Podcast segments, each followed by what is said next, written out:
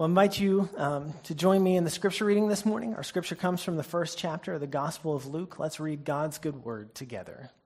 By the tender mercy of our God, the dawn from on high will break upon us to give light to those who sit in darkness and in the shadow of death, to guide our feet into the way of peace. This is the word of the Lord. Thanks be to God. You may be seated.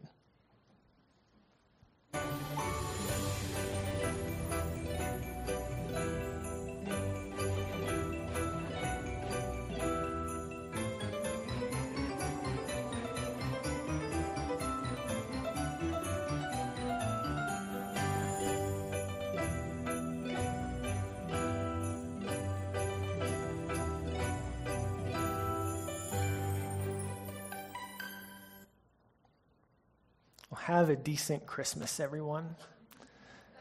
I'm Pastor Brandon Blacks. I'm the executive pastor here, and it's really good to be with you. Pastor Mark is in Guatemala this week. They're putting in our 30th water well. We'll have an update from him later in the service, but they're doing well, heading to the village that they'll be working in, where they'll be staying. So continue to hold that team in prayer. And it's great to be with you. And to everyone online, we're so glad that you're worshiping with us today. And we're just really excited to be here. One thing I forgot to mention earlier, if you have kiddos and you're online, or if you're in person later on in the day, if you go to acts2.info, that'll take you to the announcements page on our website. We've got children's content that you can access every time, the same lessons that Miss Megan will be doing next door, and so that's available to you as well. But we're excited to be here. We're excited for this new sermon series and to invite everyone to have a decent Christmas. Is there anyone here who, like, you hear that and it's like, well, that is not good enough. Like, my celebrations are way better than decent. My meals are way better than that. We don't like to aim for decent, right?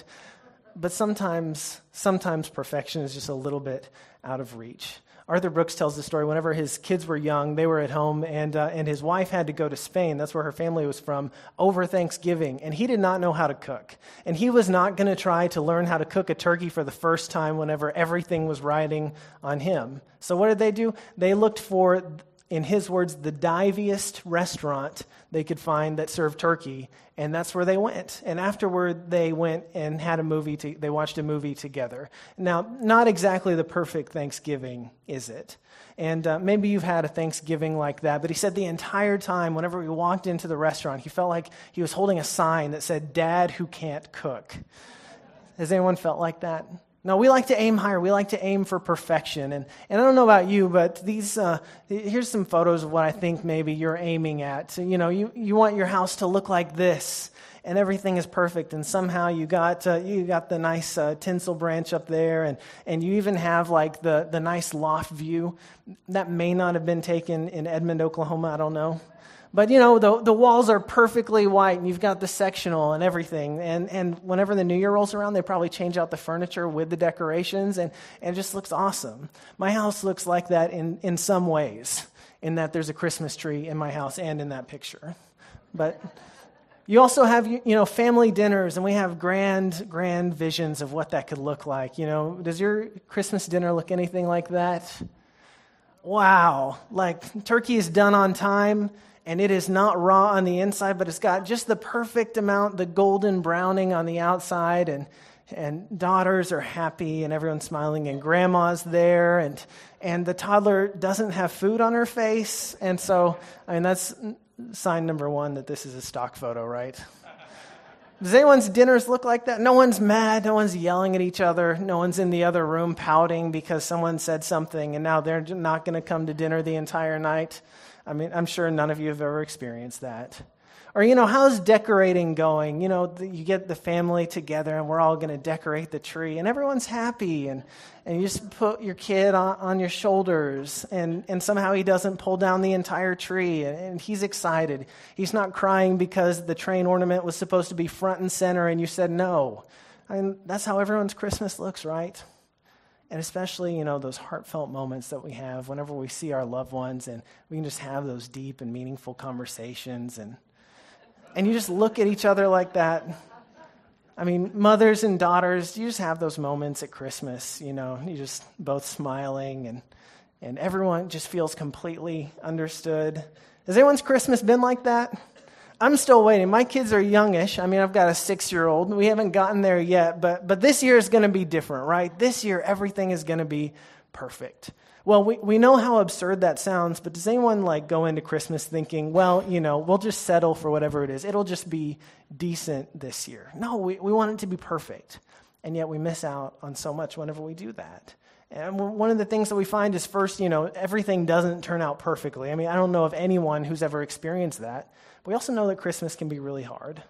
And so what if this year, instead of seeking perfection, we sought peace? That's what we're talking about today.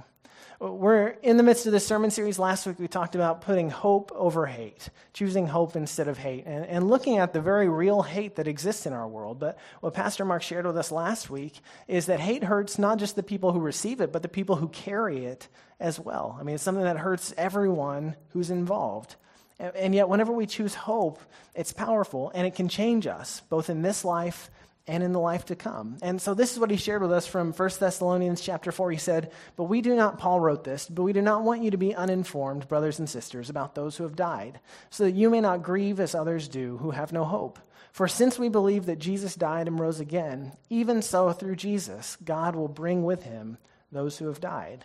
And that's the hope that we have, the hope that supersedes everything else, that even whenever we're facing death, we can have hope in Christ, that he is our hope.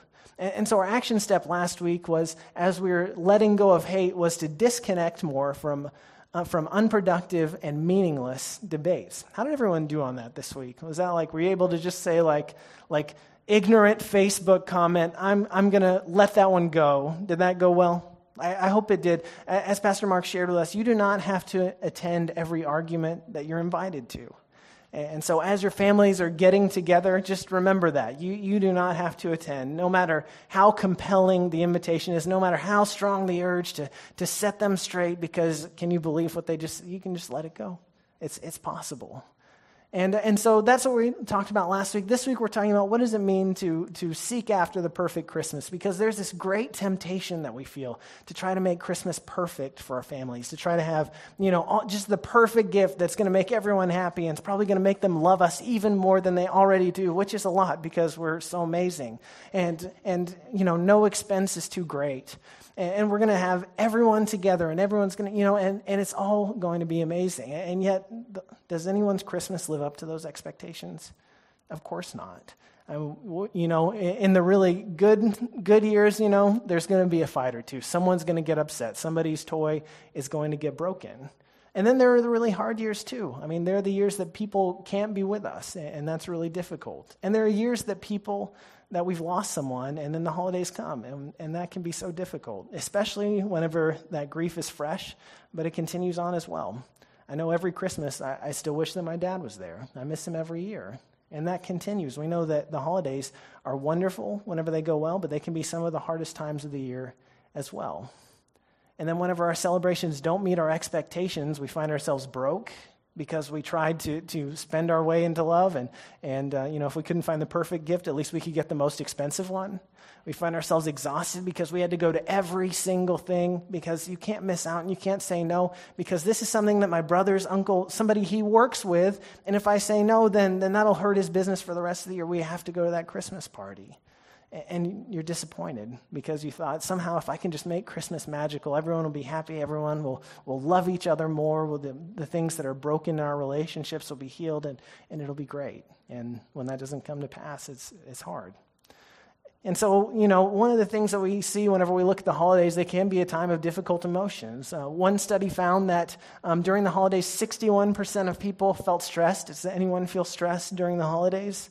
I mean, if not, then you're not the one who does the Christmas shopping, probably. But we also find that 36% of people feel sad. That's 1 in 3. That's a significant proportion. And 26% feel lonely. And so we know that there are a lot of reasons that happens. And there are a lot of reasons that the holidays can be difficult. And we talked about some of them. Another one of them that we've not mentioned is comparison. We compare ourselves to others. We lose our joy when we compare our Christmas to others and to those of the past. We see the things that people post, and oh my gosh, they're celebrating Christmas in Colorado, and everyone is there, and they all got great presents, and I'm stuck here in Oklahoma, and 1/3 of my family is here, and I could not find the toy that I was looking for, and Ours is just a disaster. We compare it, and we lose all of the joy. Or we think, you know, if only it could be like it was whenever I was a kid. It would be so amazing if we could just recreate, or whenever our kids were little, or whatever that means for you. It's, we compare it, and it steals our joy. And we struggle. I remember whenever I was growing up, whenever we would open our presents on Christmas morning, the first thing that I would do after I finished is I would call one of my best friend. And, you know, our family we were doing pretty well. We had a cordless phone. And so I would call my family phone to his family phone. And would just, what would I ask? What did you get for Christmas? And it seemed like every year the stuff that he got was better than the stuff that I got. And so instead of being excited that I had all of this stuff, which, I mean, was more than I needed and probably more than I deserved, instead of being excited and grateful for that, I was ungrateful because I knew somebody who had more stuff. We compare ourselves to others, and we lose our joy.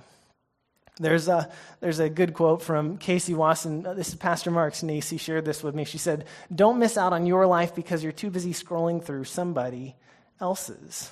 And that's easy to do, right? I mean, particularly at Christmas. Like, oh my gosh, do you see their house? Oh my gosh, do you see their family photo? Like, nobody's crying. How did they do that? I don't know the trick to that, but I assume it has something to do with Photoshop. But we compare ourselves to others, and then we lose the joy. We lose our peace. And often, one of the problems that we run into is that our desire to create the perfect Christmas is rooted in perfectionism and trying to get every detail right, of trying to control everything so that we can have everything just the way that we want it. And perfectionism actually turns out to be a really destructive force in our lives, tied to really shame and guilt avoidance. This is what Brené Brown talks about in her research on shame. What she's found is that perfectionism is a self-destructive and addictive belief system that fuels this primary thought: if I look perfect, live perfect, work perfect, and do everything perfectly, I can avoid or minimize the painful feelings of shame, judgment, and blame. If I do everything perfectly, then I can pretend like I have everything together, and that way make people think that I'm worth thinking well of, that I'm worth loving, that I'm worthy of their esteem. Ultimately, what it's really about, what perfectionism is really about, it's about controlling others' perceptions of us, and trying to avoid those difficult negative emotions. Whenever we fall into that, we're in this endless, unwinnable game of just trying to get everything right. And does that ever happen? No, we never get there. And so we're disappointed. And so if we want peace, we have to let go of the idol of perfection. We have to let go of it. Because ultimately, that's really what it is. Like this idol that we create of, if we could just have everything perfect, if I can just control everything, then I can make everything the way I want it to be, and everything will be better. Everything will be happier. I'll feel better about myself. Other people will think better of me. That's an idol, and we have to let go of it. That'll never make us happy. And so we're going to get help. We're going to look at the scriptures, and we have an unexpected guide today. And this is probably not the person you think of when you think of Christmas cheer, not someone you would probably invite to your holiday party. Like, you know that one person who, like, did not get the memo on the dress? This dude wore camel hair, and that's weird. Insulating, probably. I mean, maybe it's not bad for the holidays. And his diet was non-traditional. I mean, you know, you've got to, you know, accommodate different people. You've got to have gluten-free and dairy-free dishes and vegetarian and all of the different dishes. I mean, this guy only ate wild honey and locusts. And, I mean, who wants to find that? I don't know. He's on a Whole Foods diet, maybe. But so John the Baptist, he's Jesus' cousin and came to prepare the way for him. He came to prepare the way, and he's not exactly the guy you think of when you think of Christmas, right? Does anyone have, like, a nice John the Baptist decoration that you put up in your house? No? Okay. I that would be so awesome. Hang on. I'm getting ahead of myself. This is what Luke says. He says, "During the high priesthood of Annas and Caiaphas, the word of God came to John, son of Zechariah, in the wilderness. He went into the region around the Jordan, proclaiming a baptism of repentance for the forgiveness of sin." Has anyone put that on your Christmas card? Repent. Like, no, I've seen some of your Christmas cards. We've made our own. You know, you go to Minted, and you get the beautiful ones that say "Joy to the World," and you have the carefully selected family photo that looks wonderful. This is not John the Baptist's message. His was one of warning and of repentance. Not really. This John the Baptist did not know what Christmas in Edmond looks like. Christmas really anywhere in the United States that I've been. And so he had a difficult message to share to people of warning them, inviting them to prepare, telling them there were things they needed to repent of. And so you know how this works, right? If you lead people, you know, whenever you have a difficult message to share, like you want to... You have strategies for that, right? Like you do the compliment sandwich. And so, you know, hey, that's a nice coat. You need to repent. Also, can I say again what a nice coat that is, right? I mean, that's how you... I mean, of course, you do it better than that. That was off the top of my head, okay? But this is what John the Baptist said to the crowds that came out to be baptized by him. You brood of vipers. Now, if that's the good part, I mean, who warned you to flee from the wrath to come? And if you want a John the Baptist Christmas card, they actually exist. I mean, just think about it for next year. Your family, you don't have to worry about a photo if you choose this one. I mean... It's oddly compelling, right? I mean, for the entrepreneurially minded of us, I think there is just all kinds of market possibilities that you could come up with. I mean, start your own Etsy shop, I'll buy stuff. No royalties necessary. But he comes, I mean, why do we laugh? Because then is now messages of judgment were not welcomed. It's like, no, thank you. I don't need you to tell me that I don't have everything together. As you can tell by my Instagram feed, like I have everything together except for like that small allowable amount of mess, you know, the Instagram appropriate amount of mess. So you know that I'm normal like you. I mean, except for like 90% of everything, right? I mean, no one wants to hear like you've got stuff wrong with you. No one likes to sit by that family member at Christmas dinner. And yet that's the message that John the Baptist brings to us. And actually, it's one that we need to hear. So this is how he continues. What he tells them to do, he says, bear fruits worthy of repentance. Do not begin to say to yourselves, we have Abraham as our ancestor, for I tell you, God is able from these stones to raise up children to Abraham. And so basically he's talking to people at that time, his audience, he's going around the area of the Jordan outside of Jerusalem in the first century. And so he was talking to people who are Jews and basically saying, look, you can say, look, I'm a good Jewish person. I'm descended from Abraham. Like I'm a person who's part of the covenant. I don't need this. What he says is like, you can't rely on that. And for those of us who, you know, seem to have it at least mostly together within like the socially acceptable margins, I say, you know, I don't need to repent of anything. I mean, sure, I'm imperfect, but there are things that, you know, I've pretty much got it together. And what he's saying is like, that doesn't work. And what we actually have to do if we want peace is we have to accept the truth of our situation, that we're imperfect people, both saint and sinner. That's why we start our worship services the way that we do every week. Good morning, saints. Good morning, sinners. For that is what we are, created in the image of God and still very much in need of God's grace.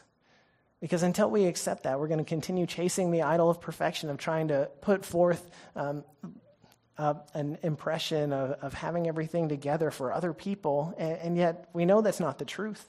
We know that other people know that that's not the truth. And yet that's difficult to accept.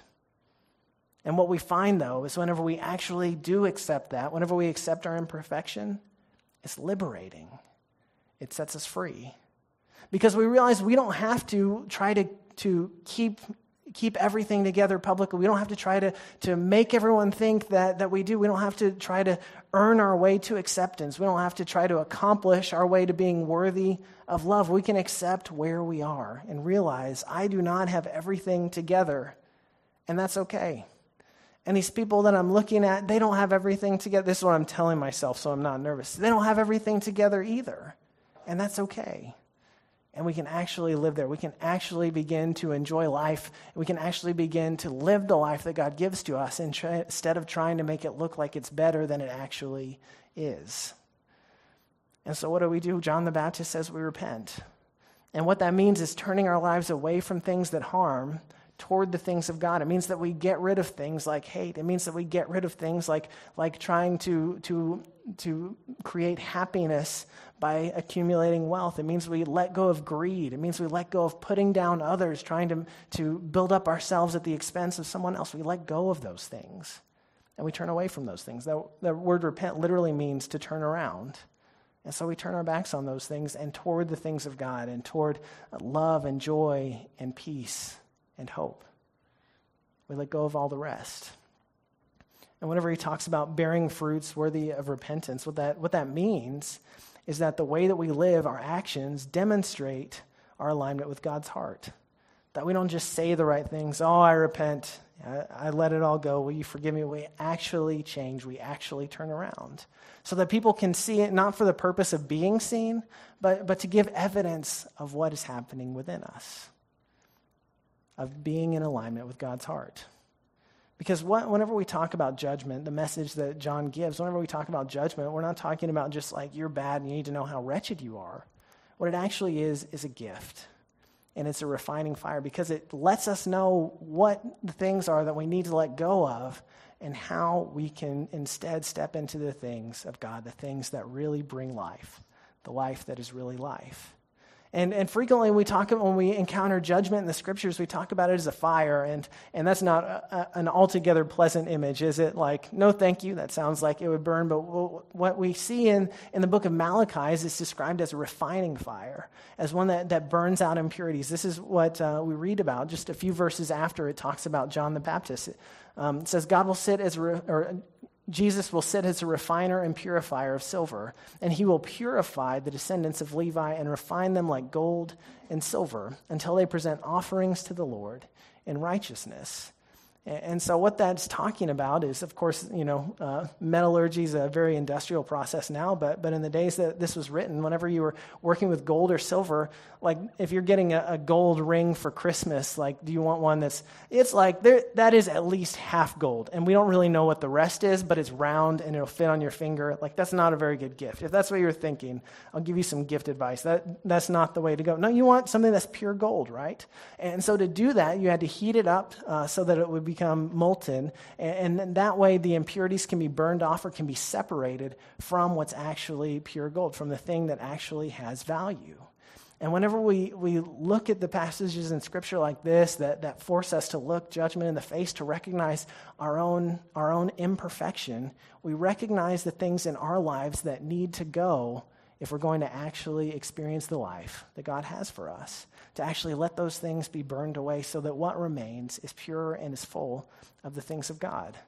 This is how writer Enuma Okoro says it. She says, we may find it difficult to accept that we need refining, especially if everything in our lives looks perfect from the outside. But in the heat of God's refining fire, the things that hinder us from experiencing abundant life in God and community melt away. And ultimately, that's what we want, right? I mean, I don't really like the heat, especially I like a cold December. Anyway, that's a whole other topic. But we don't like the heat, but we want those things to melt away so that we can actually experience the abundant life of God, so that we can actually walk the way of peace. And that's what repentance does for us. This is what we read earlier in the same Gospel of Luke. Whenever John the Baptist was born, he was born to Elizabeth and Zechariah.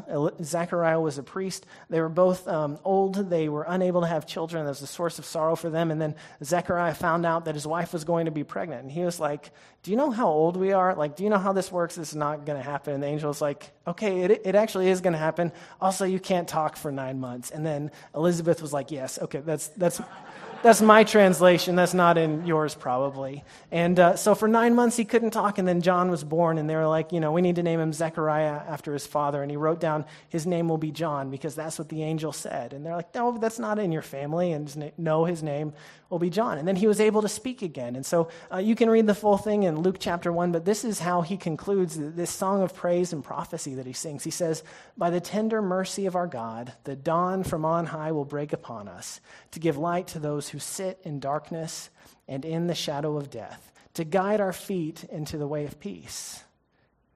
Whenever we are coming to Christmas, you know this, but just to remind you, it's not about the gifts. It's not even about the dinner. What it's about is people who are in darkness having dawn break upon them. And not just people who are in darkness, but people who are in the shadow of death, in despair, in grief, in loss, That's why Christ came, not for people who have it all together, but for those of us who are suffering, who are in sorrow, and who are struggling. He came for us, for people who need a Savior, not people who don't. And so this is really, if you've been zoning out this whole time, wake up. This is what I really want you to leave with today. Jesus did not come for perfect people who have it all together. He came for imperfect sinners in need of grace. And so if you think you need to be someone who's perfect and has it all together for him, you can let go. You can relax. Because if you don't have it all together, if you are imperfect, you're exactly the person that Jesus came for. He came for people like us, not who are perfect, but who are imperfect. And whenever we can let go of it all, we can actually let him work in our lives. And we can accept that he's the one who declares us worthy of love. It's not our accomplishments. It's not how people think of us. It's not our reputations. It's all about him, nothing else. Because of him, you are worthy of love, just as you are. And whenever we can accept that, and it's difficult to accept sometimes, it's something that we have to work on. When we can accept that, when we can begin to get that inner peace, it allows us to move beyond ourselves and to share it with others. And so I think it's really interesting. Whenever John's hearers, they heard this message, and instead of running away, which is, I don't know, we'd probably just keep scrolling if we passed John the Baptist today, right? But they hung in there, and they were like, okay, you know, what do we do? And this is what he said to them. He said, whoever has two coats must share with anyone who has none, and whoever has food must do likewise. And so basically, if you have more than you need, share it. If you have a bunch of coats, I've got a few. I don't know about you. Give them to people who don't have coats. And if you have more food than you need, give it to people who are hungry. And so that was the kind of the general advice that he gave to people, the general teaching that he gave to them. But there were also tax collectors. Even tax collectors stayed there, which were, you know, people who were looked down upon. And they said, well, what about us? What should we do? And what he told them, these were people who basically made their money by taking it from others, by taking more than the actual tax that they were supposed to take. He said, take no more than the amount prescribed to you. Only take the amount that you're supposed to. Don't steal from others. There are also soldiers who were there. These were probably, they may have been non-Jewish. And what he said to them, and what should we do? And John said to them, do not extort money from anyone by threats or false accusation, and be content with your wages. This was a situation where, you know, soldiers could basically, you know, threaten you and take your money. I mean, essentially, you know, asking for your lunch money. Or I kind of think of like gangster movies, you know, where it's like, you know, this is a really nice business you have. It would be a shame if something happened to it. You ought to pay for protection, you know, that kind of thing. And it was saying, you know, don't do that. And also, so this was specific advice for soldiers. Also, for us today, I think not extorting people, also great advice. That is a good way to love your neighbor, because ultimately all of those, that teaching that he has, all of those are connected. They're all about loving your neighbor as yourself, the same thing that Jesus would say not long after this. And so that's what all of his teachings have in common, loving your neighbor as yourself, because in every interaction that we have the opportunity to be imperfect vessels of God's peace. Not in spite of not having it together, but sometimes because we don't have it all together. Because of our imperfections, sometimes we're able to help people in a way that we couldn't if we did have it all together. And that's the really beautiful thing. Arthur Brooks talks about that Thanksgiving where they ended up, you know, at a dive restaurant and went to a movie. His kids loved it, and they wanted to do it the next year as well. And so for the next 8 years, that was their Thanksgiving tradition, and that was an amazing tradition for their family. It wasn't perfect, but because of that, God's grace was able to shine through it. They were able to have a wonderful Thanksgiving together because they chose something that was not perfect. And I think it's Leonard Cohen. Don't quote me on that, but quote me on this part, or quote him. Quote whoever on this next part. Everything has cracks in it. That's how the light shines in. And whenever we, instead of trying to block the cracks and pretend like they're not there, if we can actually just let the light shine in, that's how God's healing can happen. And that's how we can share it with others as well.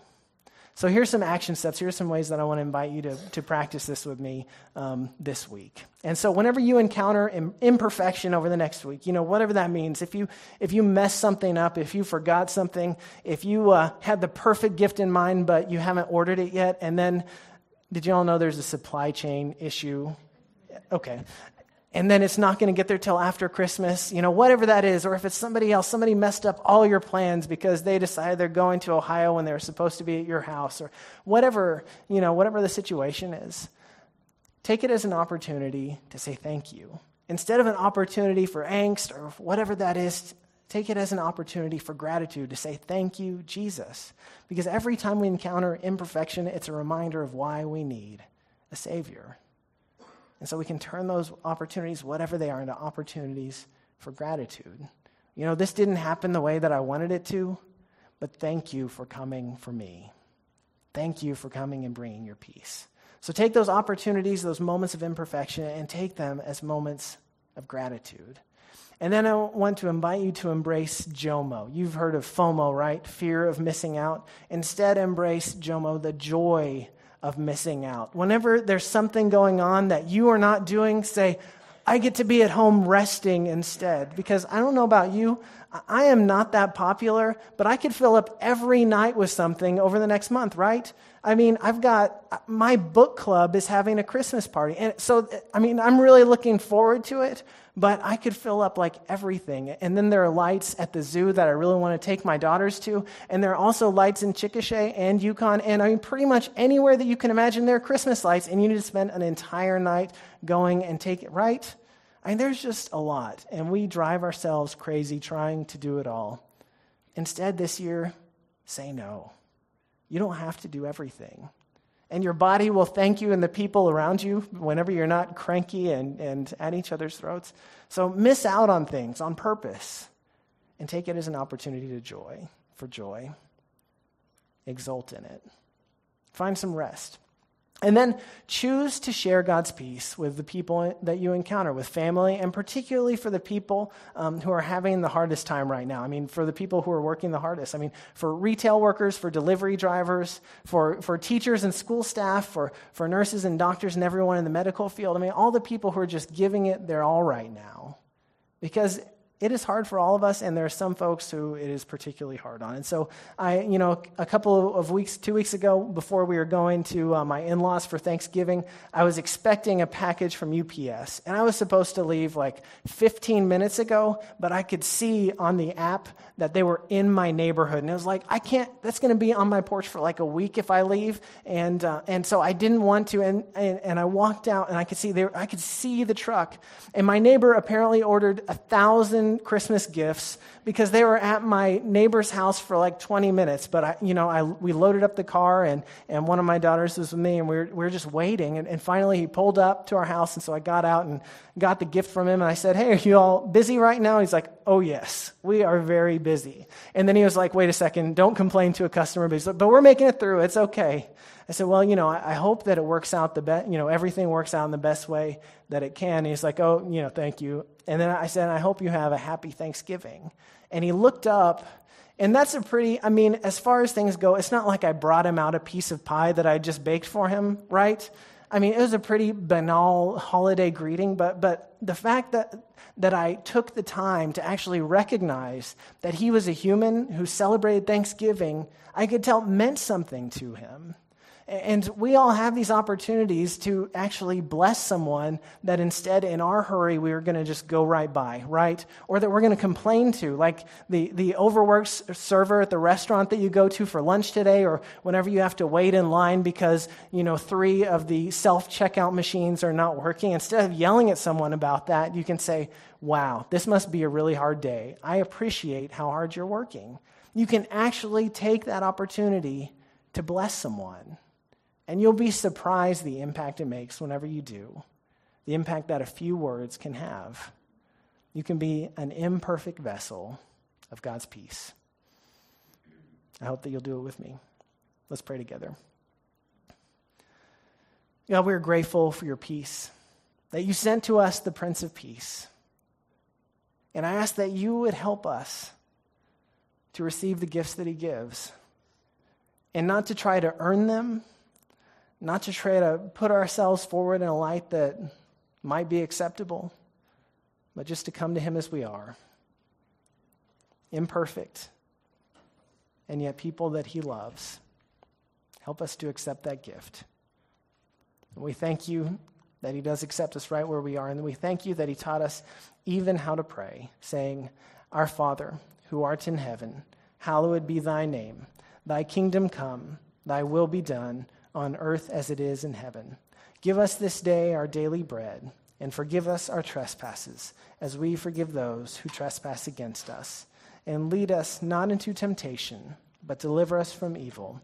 For thine is the kingdom, and the power, and the glory forever. Amen.